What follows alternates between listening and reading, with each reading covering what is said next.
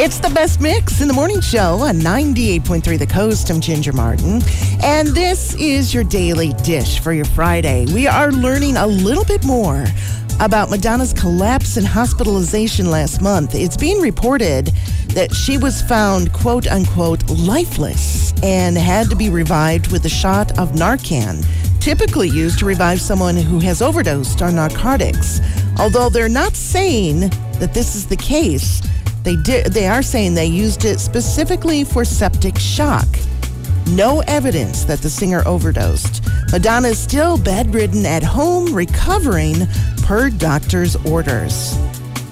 Fans of the classic 70s show MASH can own a piece of that history. Alan Alda is auctioning off some of his keepsakes from the show, all to benefit the Alda Center for Communicating Science at Stony Brook University in New York. Researchers there work to help scientists and doctors improve their communication skills. And opening in theaters this weekend, the final movie in the horror series Insidious called Insidious Red Door. The original cast returns for the final chapter of the Lambert family's terrifying saga. And there's your daily dish for this Friday from 98.3 The Coast.